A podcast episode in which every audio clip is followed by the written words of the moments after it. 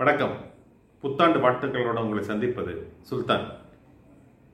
பல பேரோட வாழ்க்கையை புரட்டி போட்ட வருஷம் ரெண்டாயிரத்தி இருபது. வாழ்க்கையில் எதுவும் நிரந்தரம் இல்லை. எதுவும் எப்பவும் மாறும் அப்படின்னு ஆணித்தரமாக நமக்கு சொல்லி கொடுத்த வருஷம் ரெண்டாயிரத்தி இருபது.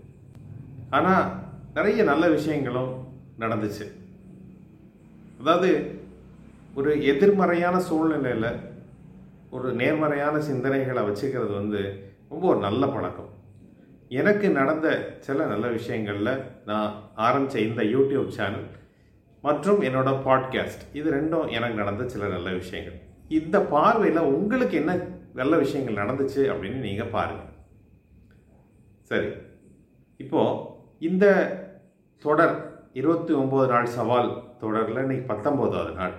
இந்த தொடர் வந்து வாசிப்பை பற்றி தான் ஸோ எப்படி ஒருத்தர் வந்து வாசிப்பை தொடர் தொடங்கவோ தொடரவோ முடியும்? அப்படின்னு ஒரு சின்ன டிப்ஸ் சிறு வயதில் நிறைய கதைகள் வாசிக்கலாம்.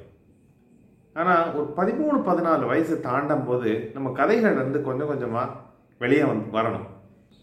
கொஞ்சம் கொஞ்சமாக நாட்டு நடப்பு சுய முன்னேற்றம் சுயசரிதைகள் இந்த மாதிரியான புத்தகங்களை வாசிக்க தொடங்கணும். இப்போ என்ன மாதிரி புத்தகங்களை வாசிக்கலாம் அப்படின்னு நம்ம பார்த்தோம். அது எப்படி வாசிக்கலாம்? எப்படி இது ஒரு பழக்கமாக்கலாம் அப்படின்னு பார்க்கலாம். அதாவது ஆரம்பத்தில் நீங்கள் உட்காந்து ஒரு புத்தகத்தை எடுத்து முடிக்கணும் அப்படின்னு நினைக்கக்கூடாது.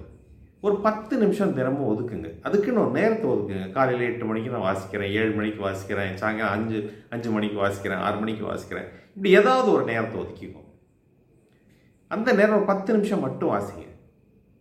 கொஞ்சம் கொஞ்சமாக அதை வந்து தொடர்ச்சியாக பண்ணிக்கிட்டே இருக்குது எப்போவுமே எந்த பழக்கமுமே உங்களுக்கு வரணும்னா அது தொடர்ச்சியாக இருக்கணும். அப்போ தான் அது ஒரு பழக்கமாக மாறும். ஸோ தொடர்ச்சியாக பண்ணிங்கன்னா நீங்கள் நிஜமாகவே ஒரு ரீடராக மாறிடுவீங்க. நான் நாளடைவில் ஒரு நல்ல வாசிப்பாளராக மாறிடுவீங்க.